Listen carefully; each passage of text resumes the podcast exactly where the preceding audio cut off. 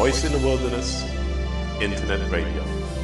Enlightening the world every week. It's not just knowing about the doctrine in the Bible. That is not what we stand for here.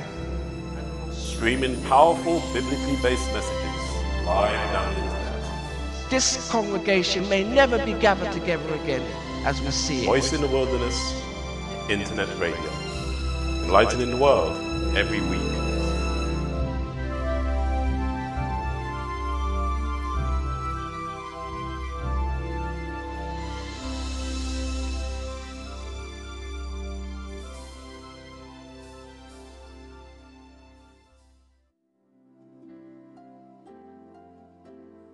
Good evening. Welcome to Voice in the Wilderness Internet Radio. We are streaming live on the internet from London. This show is dedicated to God through our Lord Jesus Christ. On tonight's show, we will continue to discuss the subject, the remnant church.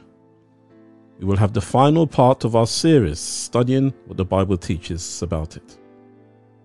Our guest speaker is based in Maryland in the United States of America. More about our guests after we've had some music.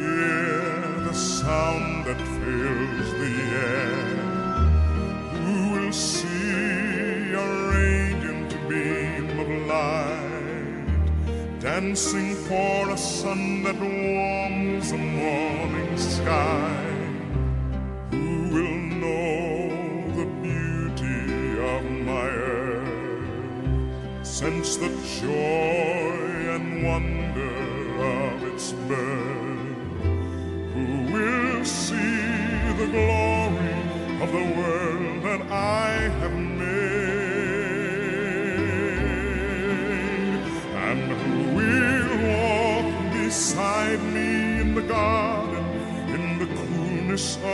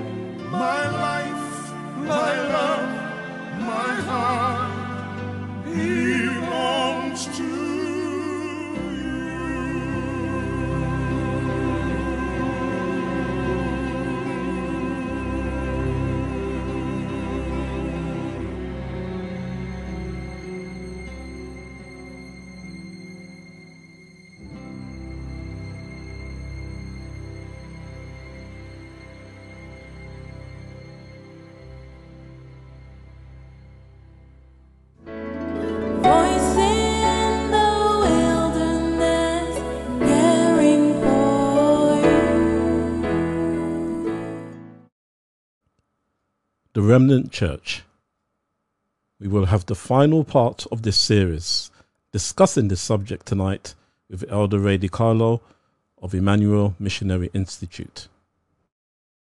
EMI was established in 1992 by Elder Ray and his wife, Sister Judy DeCarlo. They have an educational ministry dedicated to the proclamation of the everlasting gospel of Revelation chapter 14, verses 6 to 12. For the past 30 years, EMI has been involved in teaching, evangelism, and literature distribution throughout the world. In our previous radio broadcasts, we studied how the Bible gives the identifying marks of God's remnant church. We studied that these identifying marks are consistent throughout history, proving the truth of God's word. We also discussed that the keeping of the seventh day Sabbath is one of the special identifying marks of God's remnant church, as this commandment is the sign and seal of God's government. We also studied last week that Revelation chapter 14 and verses 6 to 12 make known the present mission that God gives to his remnant church. This mission is to preach the everlasting gospel of Jesus Christ.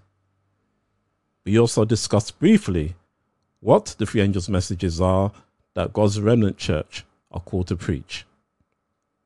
We also looked at why God chooses human beings rather than heavenly angels to preach the gospel.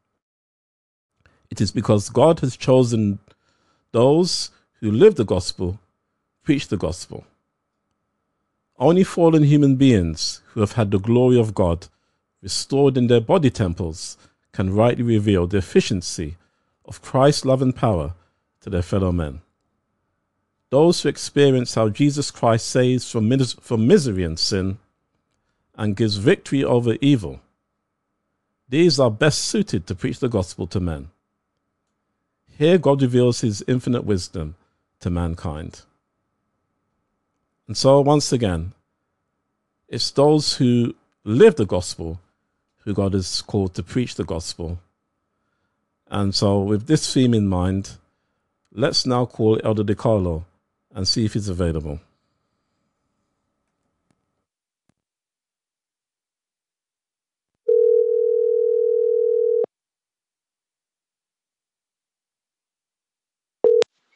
Hello. Hello, good evening, Elder DeCarlo. You are live on Voice in the Wilderness Internet Radio. How are you this evening, Elder DeCarlo? I'm fine, thank you, John.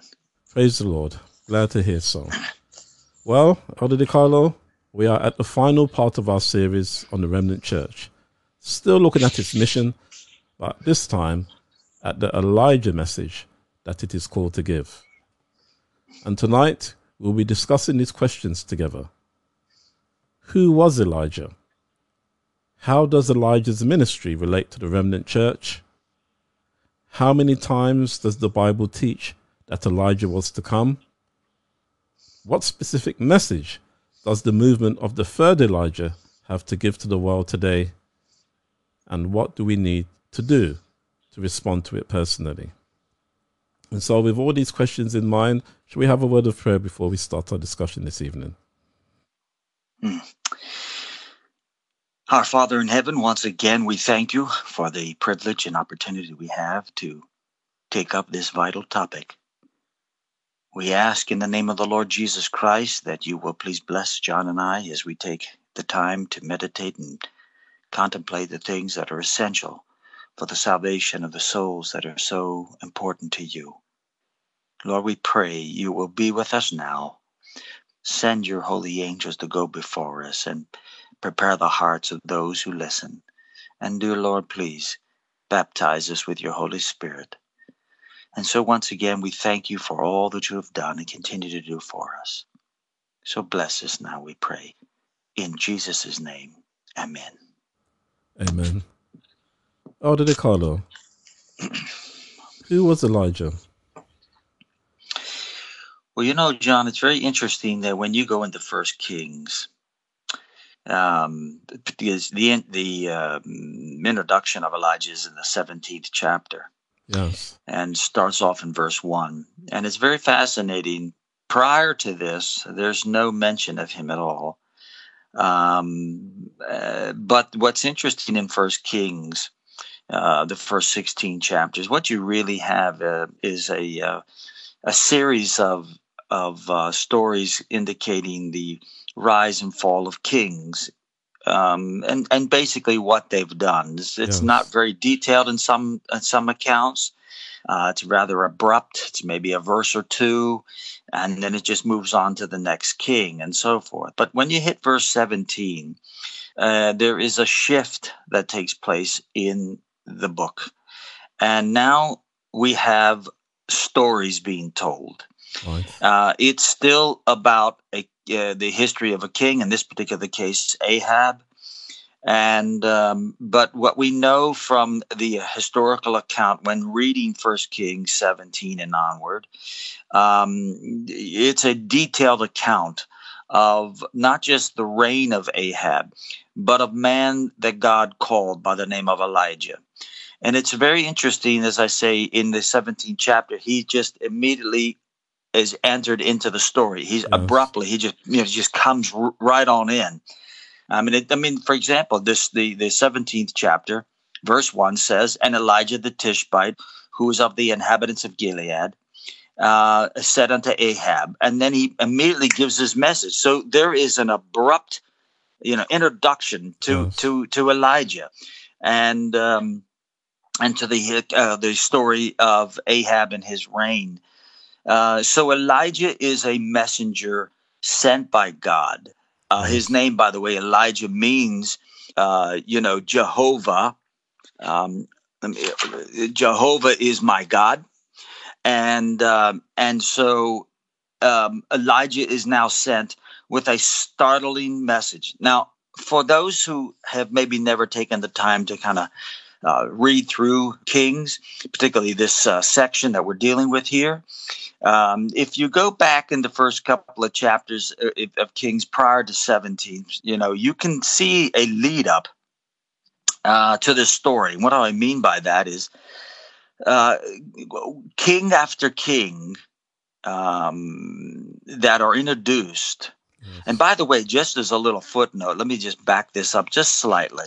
Want to remind people that we already have the division of the of the 12 tribes. The 10 northern tribes and and the uh, the two southern tribes, uh, Judah and Benjamin. Uh, you have uh, remember there's there's Saul, there's David, there's there's Solomon. This is under the uh, uh, the kingdom when it's all united. Yes. But after Solomon's death, Rehoboam takes over. He's an unjust young ruler, and and from that point, Jeroboam um, uh, uh, separates uh, the ten uh, northern tribes uh, from the body of Israel, the twelve tribes. They form their own, you know, union, as it were, and that becomes known as Israel. And the southern tribes become known as Judah. And so, from that point forward, um, um, um, when when you look at the division uh, between the north and the south. Yes. Jeroboam introduces pagan worship. The the in, he quickly introduces and, and really what it is is a mixture between Judaism, you know, the ancient religions of the Jews, and and paganism. And and from that point forward, you have a nation that continues to perpetuate the paganized philosophy in their lives. And so God in his mercy sends prophets along the way to help them to understand the errors of their way uh, but again they're rejected at, at every turn and Yes. and so things get so bad by the time you get to first kings 17 uh, israel is in deep apostasy as a matter of fact they're they are in such dire straits that potentially uh, if this apostasy is not stayed if there if this corruption is not uh, turned from, they will be utterly ruined. Um, and so God now sends a man by the name of Elijah to fill the gap. And in so doing, he has a very, very arduous task before him um, because the, the uh, mountain uh, of uh, apostasy, the obstacle that stands before him, is so great Yes. uh, because of the buildup of all so many generations prior to that uh, it's almost uh, insurmountable. But nonetheless, in the strength of the Lord, Elijah gives a very strong message. It's very pointed, very clear. There's no mistaking the identity of what it is that he's trying to convey. It's not as if King Ahab is sitting there questioning him regarding the nature of what he's just indicated. He, Elijah has a straight testimony to give, a very pointed message. It's a strong message, it's a message of repentance and rebuke. And so Elijah is a man called of God to the northern tribes of Israel to bring about a reformation, a revival, and a reformation. Yes. And eventually, of course, this will reach a peak in the uh, uh, with the prophets of Baal and uh, on Mount Carmel. It, it will it will climax uh, where he has the 400 prophets of Baal and and uh, how and he gives that startling message: How long halt ye between two opinions? If the Lord be God, then follow Him. But if but if Baal, then follow Him. In other words, you've got to make up your mind. Now, what's interesting in the in, in this particular account of the story Yes. you find that how Elijah uh, reached the point of um, of uh, of weakness. Uh, you know, look, let's be honest, friends. We need to let, let our listening audience understand this. You know, Elijah was a man of like passions as we are. He, he you know, he's not, uh, you know, quote like you know, Superman Yes. uh, uh, you know, as if he's not human. He's human. He's he has all the human frailties of humanity. But what makes him so great is he has surrendered that frail humanity to the hands of an almighty God. And in so doing, God can work mighty miracles when someone is willing to be surrendered to the Lord. And so uh, Elijah, at, at, at a moment of weakness, he begins to think that he's the only one left standing faithful uh, to God, and he and he actually say, states that. And God tells him, He says, Elijah, I have seven thousand who have not bowed the, bowed the knee to Baal. There are still seven thousand people in Israel who have not uh, uh, yielded their religious convictions. They're my, they're they love me, Elijah. They they they they follow me, Elijah. You're not alone. Now, this is a word of uh, both a rebuke uh, a gentle rebuke, but a rebuke to Elijah, and also words of encouragement. because in this particular uh, story, what's fascinating is God is trying to encourage Elijah along the way that he's not alone. And so, what can we extract from that, John? In the midst of the greatest apostasy and frustrations of those things that come before us, always remember you're not alone Amen. others around the world are are are faithful to God, following Him, loving Him, serving Him, rendering unto Him uh, obedience, and and and uh, and doing all that they can to accomplish the will of of God. And so, uh, when you look at this story, it is uh, just um, replete with with lesson after lesson after lesson. It's just incredible how many times you can extract the very essential things that are necessary for today. And so Elijah is a man called of God in the midst of a great apostasy. And uh, and he has a very very strong message to convey. So you know, he, so what we have here is um, not a man of uh, of science. He's not a man of um, uh, a wealth. You know, he's not a man that uh, is. Um, he's he's not a man that you would think if you were to if you were to look upon him at the at the time uh, when he was called that he would be anything uh, worthy of being uh, placed in such a, a position. yes. But again, you see, this is the kind of thing that we need to understand. Uh, uh, we see things from an external. We see things outwardly, and God sees inwardly. He sees the heart, and He saw a man here who loved Him, and and uh, and uh, would be used by God uh, if the Lord ever called him to a a, a, a serious uh, position to fill, and that's exactly what He did. So, First Kings chapter seventeen is really the opener, and that's where you should begin with this story. Yes. Amen to that. Well, now, how does Elijah's ministry relate to the remnant church? again all right now this is a fascinating um, pickup when you look at the parallel and then you cross reference what we need to do is go to malachi and we're going to look here now malachi and we want to understand the fourth chapter Yes. malachi malachi let me get my chapter here malachi chapter 4 malachi 4 5 now, the Holy Scripture says, Behold, I will send you Elijah the prophet before the coming of the great and dreadful day of the Lord. Now, let's just stop here before I get in regarding the message. Yes. Uh, let, let me just look at this because if you if you'll notice how that is conveyed, he tells you the time frame Yes. when Elijah will come. He's telling you this uh, before the second coming of Jesus, meaning just before he comes, you can expect Elijah to come. Yes. Now, you keep your finger there and go over to Malachi chapter 3. And in Malachi chapter 3 1, it says this Behold, I will send my messenger, and he shall prepare the way before me. This is the Lord speaking.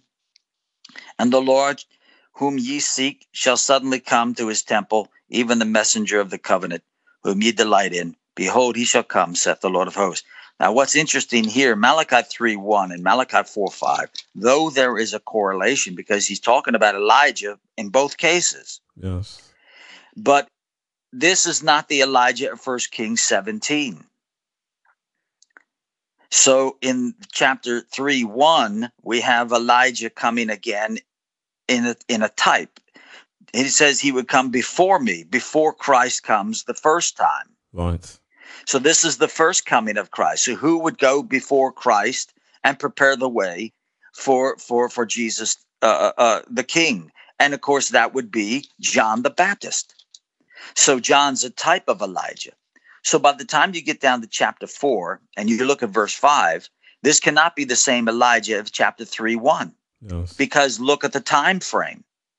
He says again, "Behold, I will send uh, you Elijah the prophet before the coming of the great and dreadful day of the Lord." So this is not the second coming. or excuse me, the first coming of Christ. This is the second coming of Christ. Yes.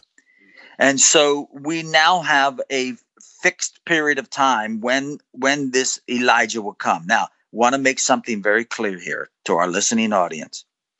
In chapter 3 1, when he says Elijah would come, in this particular case, John the Baptist is a type of Elijah. And so, therefore, you can expect a, a, a- the, in regard to the fulfillment, a particular person coming to fulfill the, the prerequisites that God has given uh, here in prophecy. But not so in Malachi 4 5. There is no one person to fulfill this mission. Instead, this is Elijah the prophet, in, in not in person, but in in representation as a movement. In other mm. words, a movement would come. A movement would come in the spirit and power of Elijah. So you look with me here now, and you go over to Revelation, uh, and you can do this in both cases. They can go over, for example, in Revelation chapter 12, and you can look at verse 17. Um, it says, The dragon was wroth with the woman, went to make war with the remnant of her seed, which keep the commandments of God and have the testimony of Jesus. Now, once again, we looked very carefully at this before. Remember, keeping the commandments isn't ju- doesn't mean just uh, they're in possession of it, but it also means they are uh, defending the faith. Just as Elijah defended the faith in front of Ahab, so the people of God at the end of time, the remnant church, will defend God's faith before Yes. the kings of the world. And then you can go over to Revelation 14, verse 12. Once again, talking about God's remnant. Here are the patience of the saints. Here are they that keep the commandments of God and have the faith of Jesus. So there is a direct correlation we see between the first Elijah, the second Elijah, and the third Elijah. And the third Elijah is is a movement of destiny, a Yes. prophetic movement that God would call in the spirit and power of Elijah. And just as Elijah, just as Elijah prepared the way for the uh, for Ahab as he was coming back, the rain was about to come. You remember the small cloud it, was was appearing because uh, let me back the story up for our listening audience. If you go back to 1 Kings 17, Elijah told Ahab it would not rain for three and a half years. So there was a great drought. Now that symbolically represents spiritual drought. Rain in the in the Bible represents the outpouring of the Spirit, and of course the Holy Spirit represents in terms of the uh, water blessings of the Lord.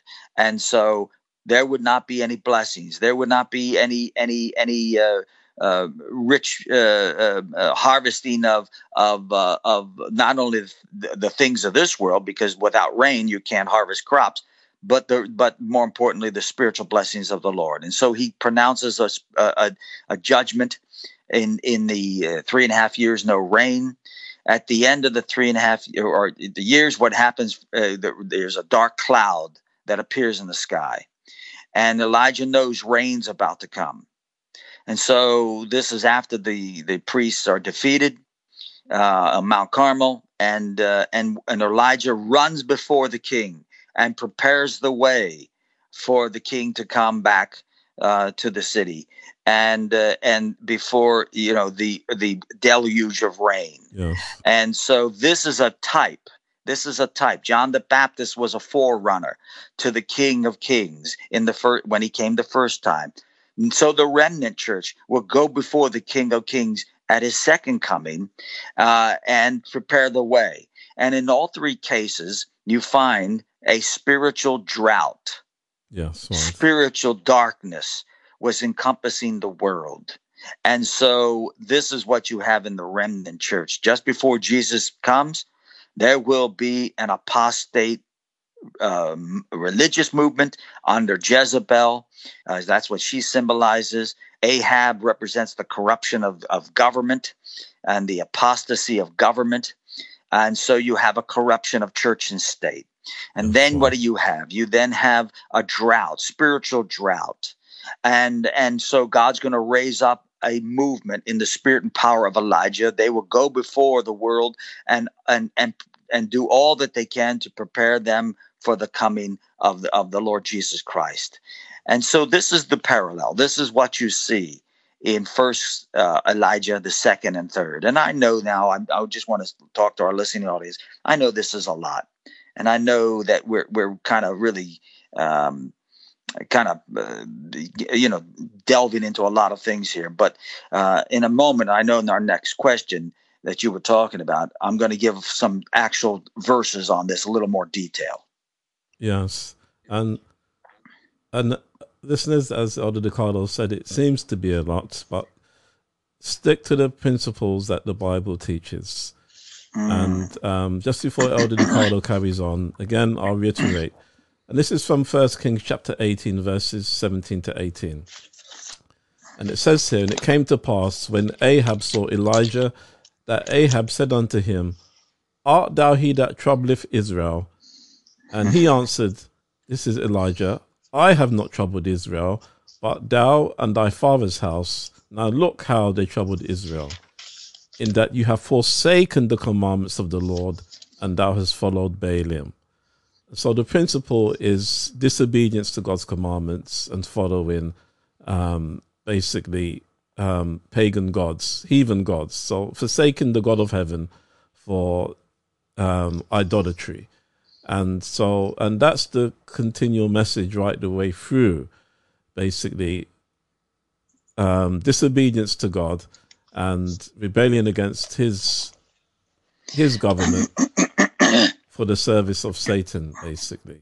I'm just trying to mm. break it down to keep it simple, so because there's only other two gods that you can worship, either the true God or the false God, basically. The true God being Jesus Christ our Lord and the Godhead, who he, he he's he's come who he came and who he represents, or it's Satan, the creature, and all the false heathen gods who he set up as a counterfeit. And so once you stick to the fundamental principles of this and keep it simple, then it all comes together um, and the picture is clear. Obedience, disobedience, the true God, the false God. And each time that Elijah's come in in, in history, either literally or, or spiritually, I um, as a representative, then it's the same principle. So I just thought to share that to try and simplify things as well for individuals. So anyway, carrying on, and we've we've initially looked at this, but again, we've introduced the concept. How many times does the Bible teach that Elijah was to come? Well, you know, let me just say this, just to dovetail back just slightly what you just indicated, because what you brought out, John, is something I really hope our listening audience um, can really appreciate. Look, in the final analysis, there's only two uh, uh, uh, gods in this world. There's one Yes. with the capital G, and the one with a little g. And Jesus is the capital G, Amen. and Satan is the little g.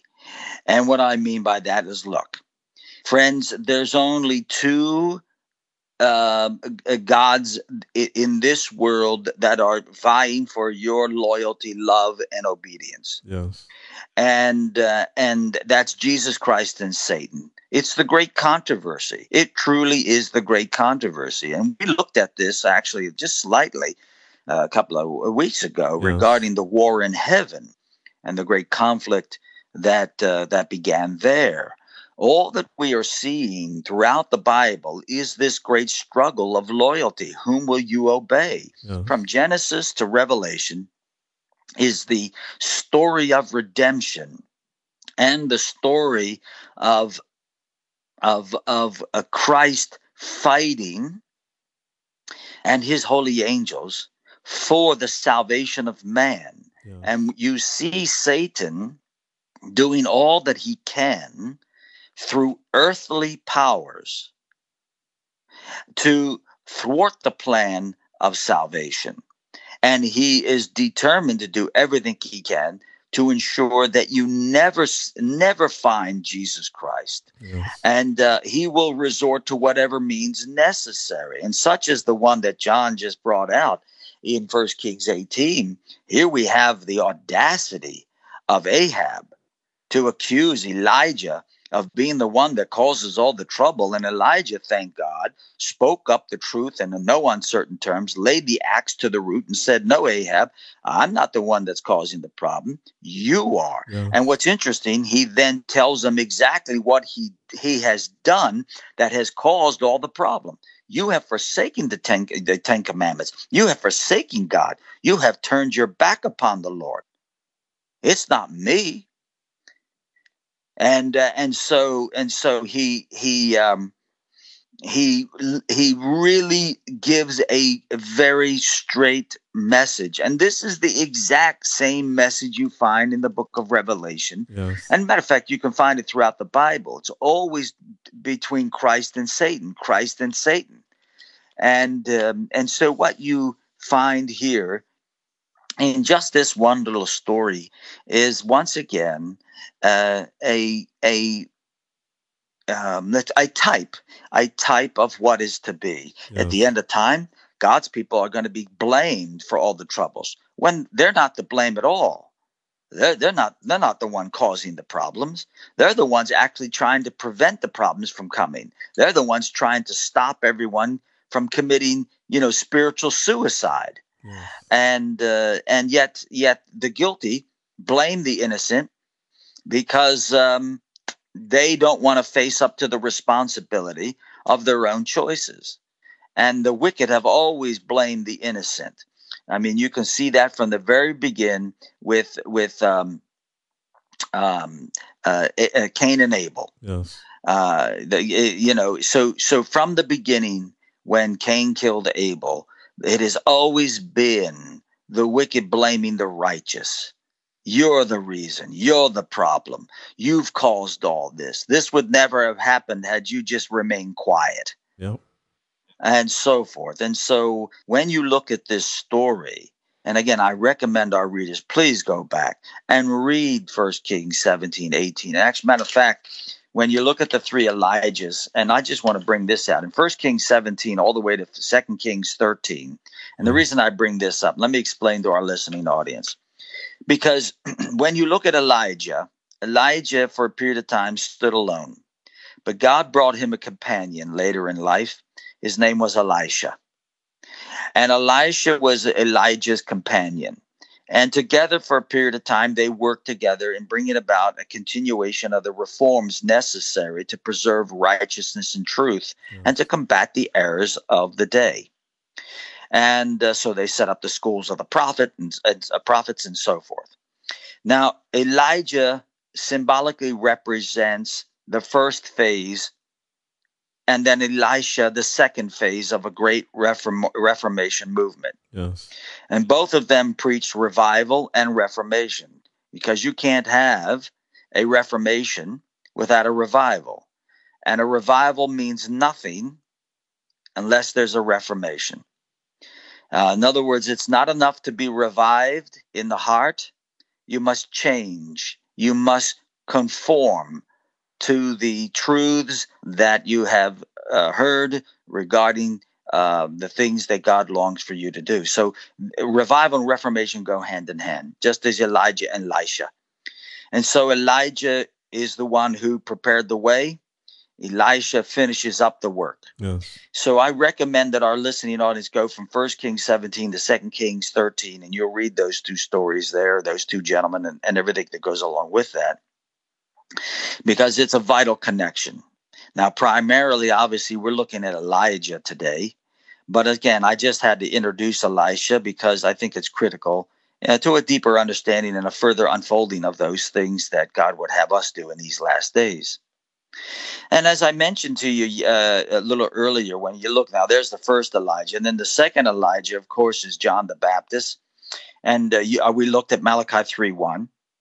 And then, of course, if you look at the following verses, Matthew chapter 3, verses 1 to 12, Yeah. Mark chapter 1, verses 1 to 8, and then Luke chapter 3, 1 to 18. Now, obviously, we're not going to read all three sections. I mean, they're rather lengthy, but I would recommend that our listening audience go back and read them carefully because these passages clearly lay out the role and function of John the Baptist and how he would come in the spirit and power of Elijah. Yes. And and so uh, so this is very important. Now, one of the things also we have to remember in terms of in terms of um, uh, the the, uh, the the the mission of John the Baptist is is again he's a forerunner. Remember, he's a voice crying in the wilderness, and he says, "Repent, for the kingdom of God is at hand." As a matter of fact, let's let's quickly just just quickly let's go over to Matthew real quick. I don't want to uh, uh, delay too much, but let's go quickly over to Matthew chapter three, and I want our listening audience just to kind of pick up some understanding um, regarding these things. And, and looking here first, uh, excuse me, uh, Matthew chapter 3. And he says this in verse 1 In those days came John the Baptist preaching in the wilderness of Judea and saying, Repent ye, for the kingdom of heaven is at hand. He says, Now watch this, for this is he that was spoken of by the prophet Isaiah as saying, A voice of one cried in the wilderness, Prepare ye the way of the Lord and make his paths straight. And so then it talks about John further on, uh, calling the people to baptism and repentance. So you see here a fulfillment of Bible prophecy. Spoke, Yes. By the way, this prophecy of Isaiah is Isaiah chapter 40.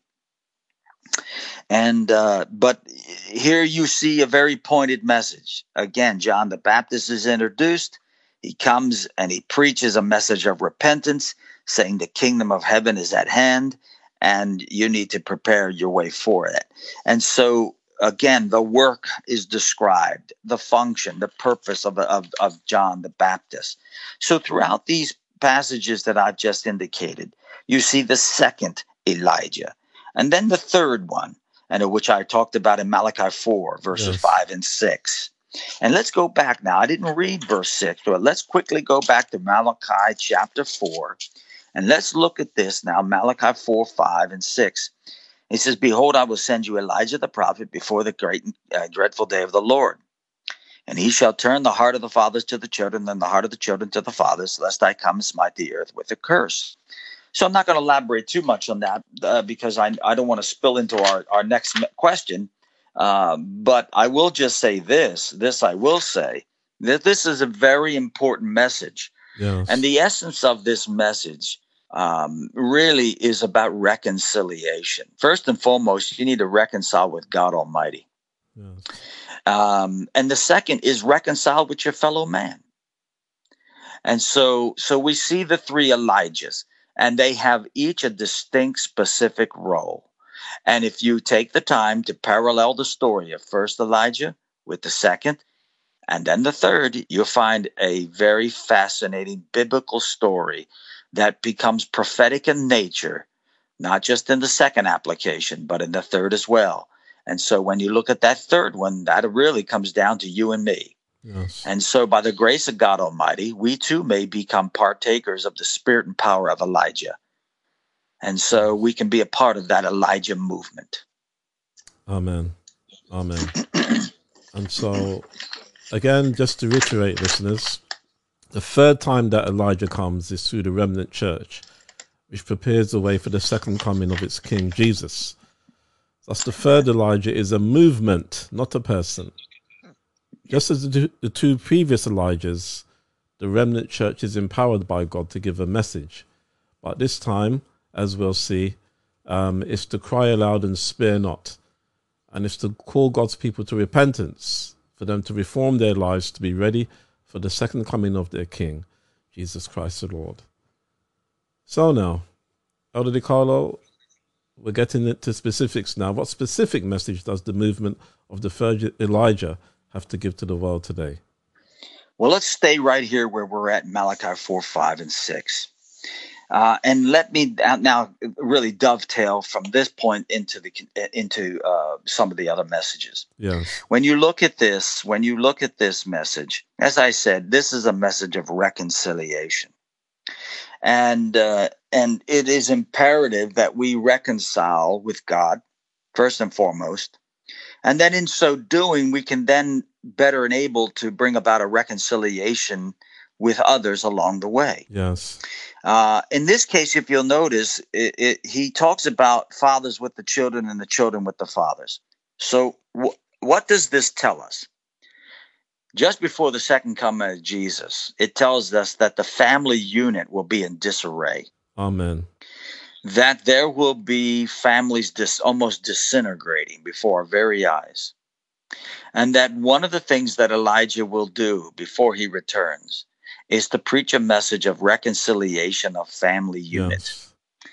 And you see, Satan in the Garden of Eden knew that if he could separate Adam from and Eve, he could get one of them, primarily Eve. And so that's exactly what he did. He divided the family unit, Yes. and then uh, and then he got her, her to uh, sin, and then he used her to get Adam to sin. And uh, from that point forward, of course, the human race was plunged into utter ruin, or what appeared to be, at least at that point, because thank God, Jesus, God sent Jesus into this world to reconcile the world unto to, to the Father. But uh, but the point being is obviously the world was plunged into utter darkness, Yes. and so the family unit has always been under attack, always. As the family unit goes, so a nation goes. When you destroy the family unit, you can destroy a nation. You don't have to send in armies to destroy a nation. All you have to do is cause the family unit to disintegrate and uh, bring about an, a, a, a, uh, uh, a moral degeneracy uh, to the masses, and they'll simply self destruct Yes. And uh, and that's exactly what we see today. I don't care what country you're in, United States, Great Britain, it doesn't France, it doesn't matter. Look, it doesn't matter what country. Destroy the family unit, you'll destroy the country. And then America, and I'll speak only on behalf of America, as I'm an American. uh, But I'll tell you this: America is disintegrating uh, before our very eyes, and uh, and I can tell you this: say whatever you want, but uh, um, if if God determined time should last for you know a little longer, however He wishes, obviously it's His will. Um, wherever America goes, the world goes. Yes. Now, I'm not saying that's always good. I'm just trying to explain the history of how things are. Um, and America has plunged into uh, utter corruption, morally speaking, and, and in every other way, frankly, in my opinion. And uh, we see this impacted around the world. Um, and so, um, you know, armies cannot invade America and succeed uh, unless unless they can become like a Trojan horse Yes. and disguise themselves from within and then bring about the utter ruin of the country. And uh, so Elijah's message is critical. There needs to be a restoring of the family unit, a father, a biological man, that's a father, Amen. and a biological woman, that's a mother Amen. uh, and they need to reconcile and bring about a unified effort to save their families. Um, today, we are at a precipice uh, where the family unit is about to be obliterated. And, and I mean, I thought things were bad before, but when you get to the point where now uh, you have so called scientific journals and medical journals uh, reframing uh, what a biological man is or what a biological woman is. Um, and the family unit go, goes along with that. I can tell you, dear friends, you know, you know, we are in trouble. Uh, and by the way, just as a little footnote on this, uh, there is no science, biological, you know, the, the biology uh, proving uh, that a man can become a woman and a woman can become a man biologically. Now, you may think that's what you are. You may think that's what you are, Yes. but uh, but that doesn't make you what you are. Um, and so, uh, you know, look, I'm not here to argue of you know every minutia of the case, but I will tell you this: God knew long before, long before, thousands and thousands and thousands of years ago, God knew what was going to be at the end of time. And he knew the family unit would be disintegrated. Yes. And so Elijah has a great responsibility of calling the people to restore the family unit. So that's one of the key messages there. That is a very, very, very important message that needs to be preached to the world. Another one we just read out of Matthew chapter uh, 3. Yes. Remember, we just read out of Matthew 3 repent. Repent. A message of repentance. A message of crying in the wilderness. Make his paths straight. And so, in other words, we need to get our lives together. You know, a father cannot reconcile the mother, and the mother can't reconcile the father, and the parents can't reconcile the children until each one of them reconcile themselves with God. Amen. So they must work on their own hearts. And this is a very important message by, by John the Baptist. Uh, he's talking about heart conversion. Heart, Yes. you got to change. You've got to change your the way you're you're living your life, and you got to repent of your sins. This is another another very very critical. Matter of fact, let me see Mark here. Let's go over to Mark, and let's see what how Mark describes the same situation here. Mark chapter one, and let's look here. Mark chapter one, and we're looking now here at verse. Um, let me see where I want to really yeah, um, this is a pickup on Mar- on Matthew three, Yes. Mark chapter one, uh, verses one to four. Um, it talks about how that behold, I send my my messenger before your face. Uh, prepare ye the way of the Lord, make his path straight. And then he says, and John did baptize in the wilderness, preach to preach the baptism of repentance for the remission of sins. So again, repentance, that concept of reconciliation. And again, in Luke chapter 3, verses 2 to 6, he repeats that same concept. However, though, now, I want to go back into the Old Testament to Isaiah Yes. chapter 58. Now, Isaiah 58 is one of the chapters that are as that is completely misunderstood by many in the church today, uh, because the message is a direct message that is to be preached by the third Elijah. And this message is a message of, of repentance and reconciliation. Get your life right with God Almighty, put away your sins, stop Yes. acting in a way that is inappropriate. He goes on, he opens up, he says, This is chapter one of, uh, uh, uh, excuse me, verse one of chapter 58. Cry aloud, spare not. Lift up thy voice like a trumpet and show my people their transgression and the house of Jacob their sins. Now, from this point forward, he goes on to show them how that they are not rendering unto him a, a proper form of worship, Yes. um, that they're not doing what it is that he required of them. And then he goes on to show them what kind of a fast he has chosen.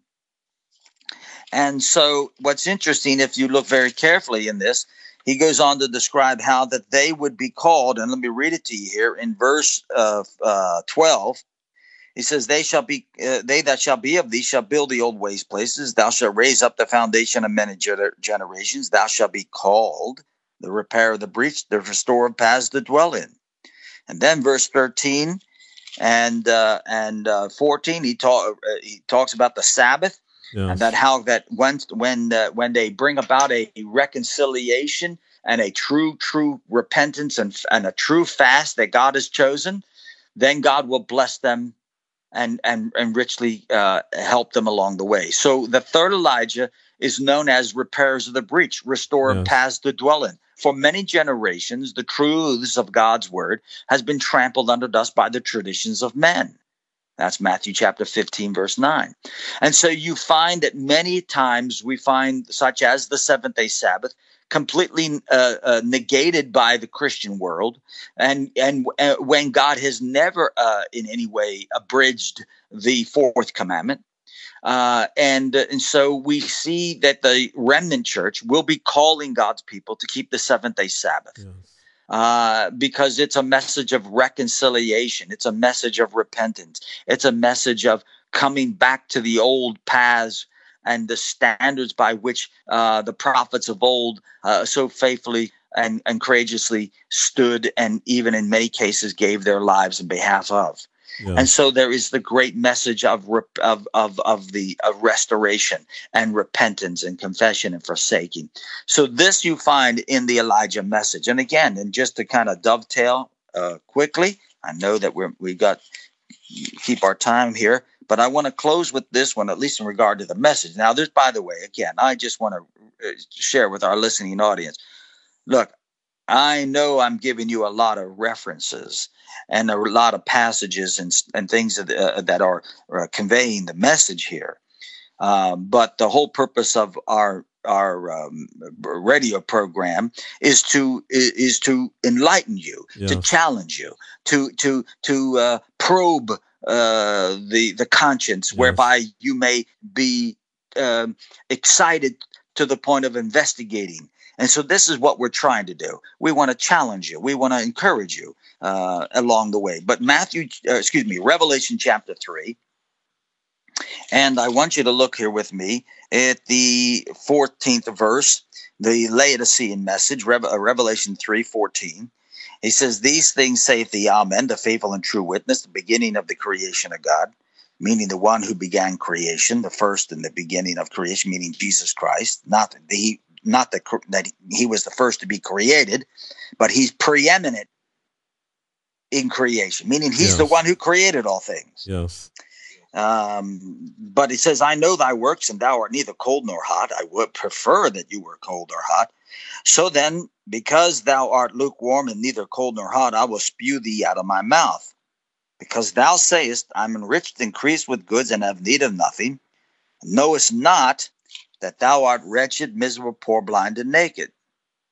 Therefore I counsel thee to buy of me gold tried in the fire, that thou mayest be rich, and white raiment, that thou mayest be clothed, and that the shame of thy nakedness does not appear. And anoint your eyes with eye salve, that you may see. As many as I love, I rebuke and chasten. Be zealous, therefore, and repent. Yes. Behold, I stand at the door and knock. If any man hear my voice, and open the door, I will come into him, and I will sup with him, and he with me. To him that overcomes, will I grant to sit with me in my throne, even as I also overcame, and am set down on my Father in his throne. And then he that hath an ear, let him hear what the Spirit saith to the churches. So here we have the uh, uh, the Laodicean message. This is another critical message that that the uh, uh, movement at the end of time, the remnant church, the, Yes. the Elijah movement, will have to preach to the church. Yes. It's a strong message. It's a Laodicean message. The Laodicea is a church that doesn't know their true condition. And so we have a moral responsibility to tell the, not only the world, but the church. And Yes. I don't mean just our church, I mean the churches of the world, Yes. that they are in a dreadful spiritual condition. And we need to waken them up. So I would encourage our listeners to study those passages. And I think that they can't possibly go wrong once they start investigating, because this is really one of the most fascinating prophecies and, and the study of typology you'll find anywhere in the Bible. Yes, most certainly. now, Elder DeCarlo, as we round off for this evening and this series, um, the reason that I had introduced this last question was to for us to break things down even simpler as we come to the end and, and make things plainer because you and I, you and I know that we've been called to declare the truth of God because um and so asking what do we need to do to respond to it personally I just believe it, it would be good to make things even plainer to the people what they need to do. Abso- Absolutely. So I I'll let you carry on, sir. Well, here, here, here's the thing I would say. Uh, you know, when you look at the message of Elijah, and by the way, um, I wanted to reiterate something uh, on this, and this really dovetails right into the message of what you know. Yes. What should we do personally? When you look at the three angels' message of Revelation 14, 6 through 12, which is a continuation of the Elijah message, but this but this is an extension of, of something more to the world at large in the three uh, distinctive messages that are Yes. given here. So I want to add that into the section of the message of Elijah. But when you look at that and then you go over to Revelation 18, and this is the thing here. Then we look at Revelation. This is another aspect of the message, Yes. but it's going to dovetail. What do we do personally? And I want to show you this. Um, and and I'm not going to read everything, but I just want to kind of wrap it up on around here. He says this. He talks about Babylon has fallen, has fallen. Verse two. It's become the habitation of devils, the hold of every foul spirit, and cage of every unclean and hateful bird. So she is the place of everything that's wicked, vile, and corrupt. Uh, it says the nations have drunk of the wine of the wrath of her fornication, which is spiritual drunkenness. They're deluded, you know, just like someone who's under an al- alcoholic stupor. yes. Uh, they they can't make sense of what's going on around them. They can only perceive to a certain extent, but they can never really uh, balance out their thinking. And so we see here that mankind has lost their senses. yes. They can no longer, you know, uh, rationally work through these things, sadly to say the kings of the earth, the political leaders of the world have committed fornication with her. They're they're just as corrupt. They're just as morally bankrupt. The merchants of the earth are waxed rich through the abundance of her delicacies. So we find that now the all economic power brokers of the world, the IMF, uh, the the World Bank, uh, Wall Street, uh, um, the stock exchange globally around the world, the the the various power structures uh, that that uh, control merchandise and so forth. All of these power are, are powers are involved with her. They too are corrupt morally, yes. spiritually. They are just bankrupt. They have no ethics.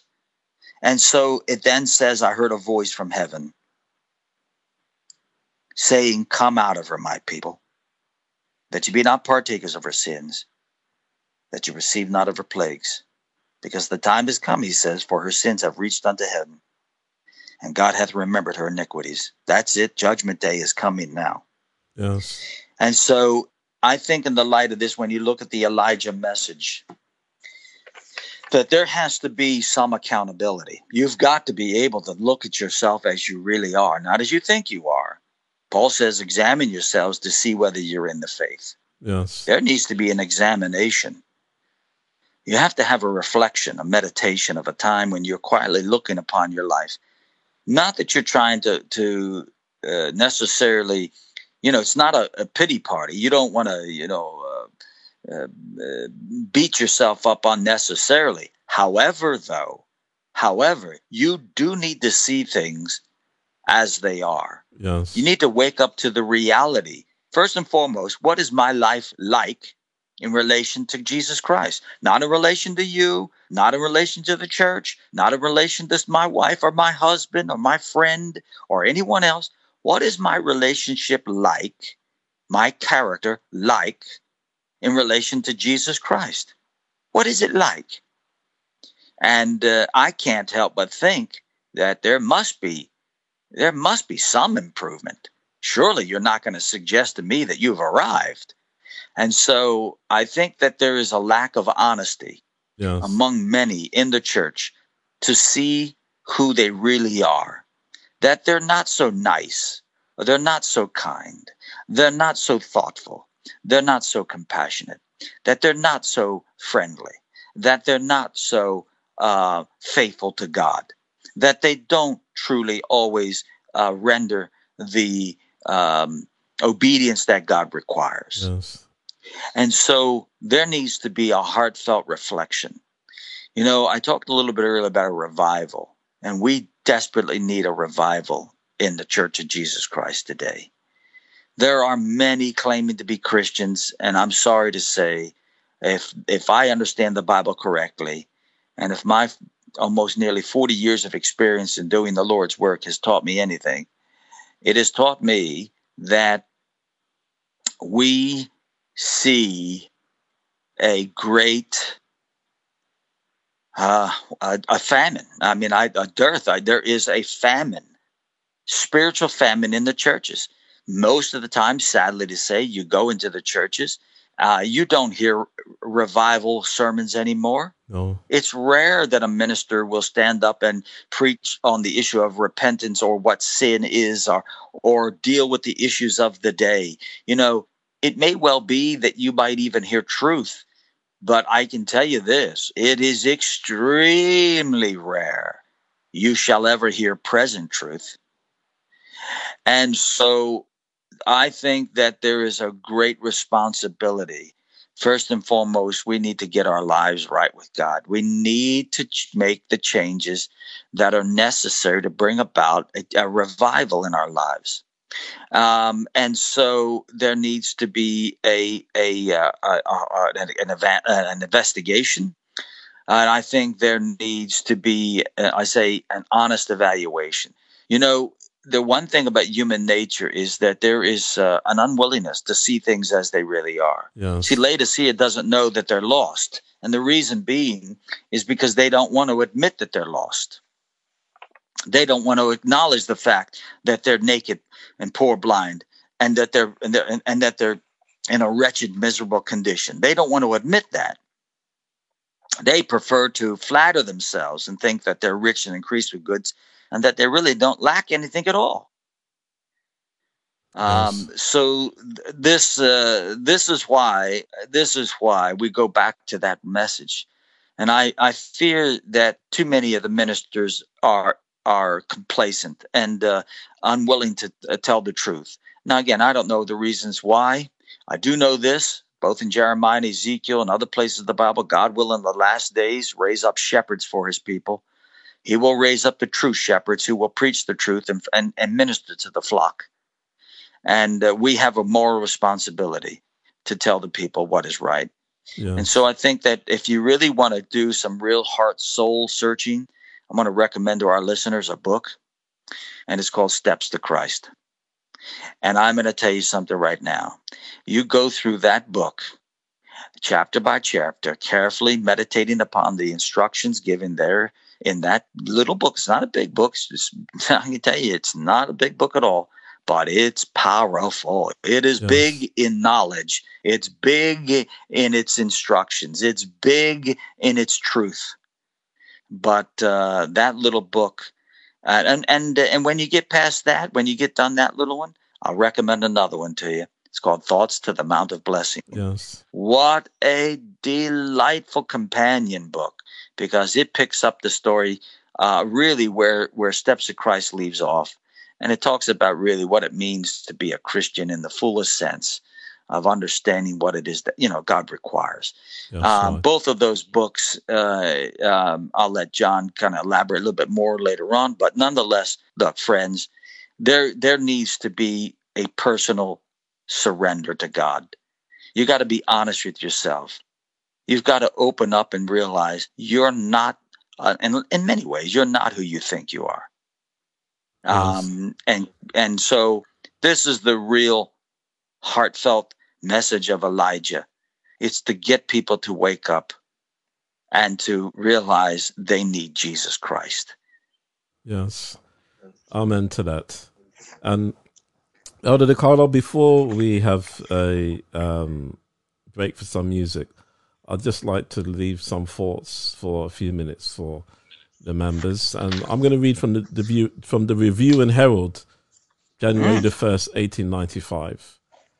It says here, still on the same subject, there are some who manifest great affection for their relatives, for their friends and favorites, who yet fail to be kind and considerate to those who need tender sympathy, who need kindness and love. With earnest hearts, as Elder DeCarlo was saying, we should search our hearts. Let us inquire, who is my neighbor? Our neighbors are not merely our associates and special friends. They are not simply those who belong to our church or who think as we do. Our neighbors are the whole human family. We are to do good to all men, and especially to those who are of the household of faith. we are to give to the world an exhibition of what it means to carry out the law of God. So, listeners, this is all what the Elijah message is all about, is calling us to repentance to carry out the law of God. So we'll have a break for some music now. We'll come back with some closing thoughts.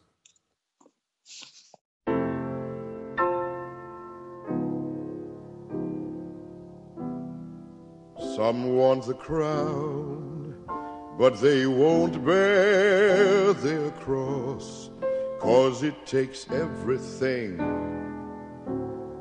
to serve the Lord. Some want bright mansions, but they won't pay the cost, cause it takes everything to serve the Lord. It takes your hands and your head and your heart, yes, it takes your all. It takes everything to serve the Lord. It takes your time and your means and your prayers lest you fall. It takes everything to serve the Lord. Somewhere his name while they still live in shame, but it takes everything to serve the Lord. They want to be seen, but they don't want to be clean, but it takes everything to serve the Lord. It takes your hands and your head yes, it takes your all. It takes full surrender to serve the Lord.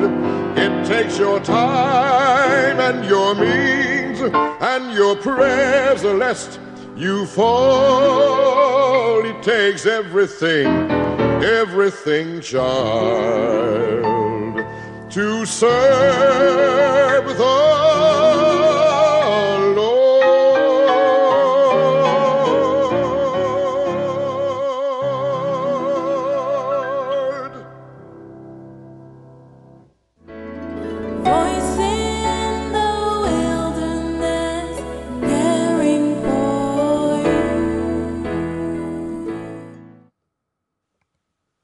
Our listeners have come to the end of our discussion on the remnant church of this four part series, and I do pray that each and every part has been a blessing to you and has helped you to understand what it means to have a closer walk with Jesus.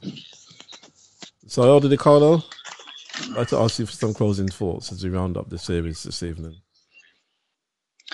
Well, the last couple of weeks, we've looked at the remnant church, its role, its function, its purpose, its its um, origin. We looked also at the message, and uh, obviously today we looked at a very unique uh, aspect to the remnant church, known as the Elijah message, and its impact on this world and the church at large.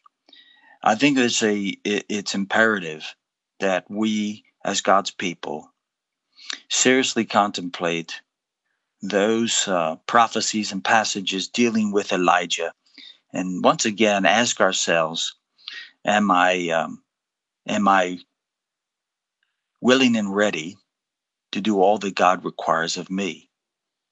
And uh, again, this takes soul searching and an honesty on on the part of the individual um, to to take those steps that are necessary to bring about a change. Now, God is willing to do His part, no question about that. But if there's an unwilling participant, uh, He's not going to force it upon you. And so, I want to encourage each and every one: don't become, um, you know, consumed uh, by the things of this world or your own interests uh, when salvation is, uh, uh, you know, fleeting away in some sense in this world because so many have cast it aside or in the process of doing so. So I want to uh, challenge each and every one to remember that God is good, He is kind and merciful, that we must also remember there's a limit to His mercy. And I pray to God that not one of us shall ever squander those opportunities that the Lord presents before us. And so may God bless you in the decisions that you make. And I pray that you, as long uh, as uh, as uh, time shall last, that you will do your part in helping others to come into a saving relationship with Jesus Christ. So may God bless you and thank you once again for this lovely uh, opportunity to share with you. Amen. Let's have a closing word of prayer now, Elder DeCarlo. Our Father in heaven, once again, we thank you. You've been very kind to us and merciful. You've been such a loving friend, a loving God. We thank you, Father, for sending your Son into this world to bring about a reconciliation, and the opportunity now comes before each and every one of us to accept the gift that you offer to us freely. And so we come to you, dear Lord, asking that you'll come and take our hearts. Pour out your Holy Spirit upon us and seal the decision that we've made here today to follow you, to accept Jesus as our Lord and Savior. And I pray, dear Lord, that you'll please keep watch over our, uh, not only us, but our families as well. You know the burdens and cares that we have in our hearts.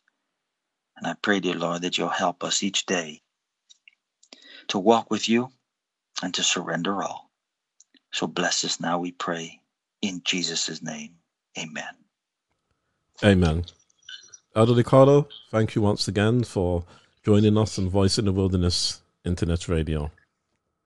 Listeners, if you have any questions or if you would like more information, please send an email to inquiries at wildernesspublications.org or you can send a text message to 07962 388 445 or 07944 062 786. If you live in the United Kingdom, please contact us with your name and address, and we will send you a free tract called The Two Families. If you have the Android app for Voice of the Wilderness Internet Radio, go to the ebook section, then find the title Bible Readings for the Home. At chapter 118, you'll find the subject The Two Families.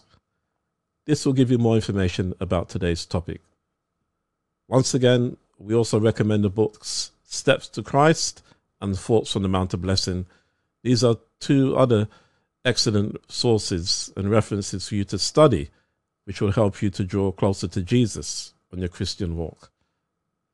You can also download to and down and listen to our radio show podcasts at https forward slash forward slash voice dash in dash z dash wilderness dot podcast page dot io forward slash.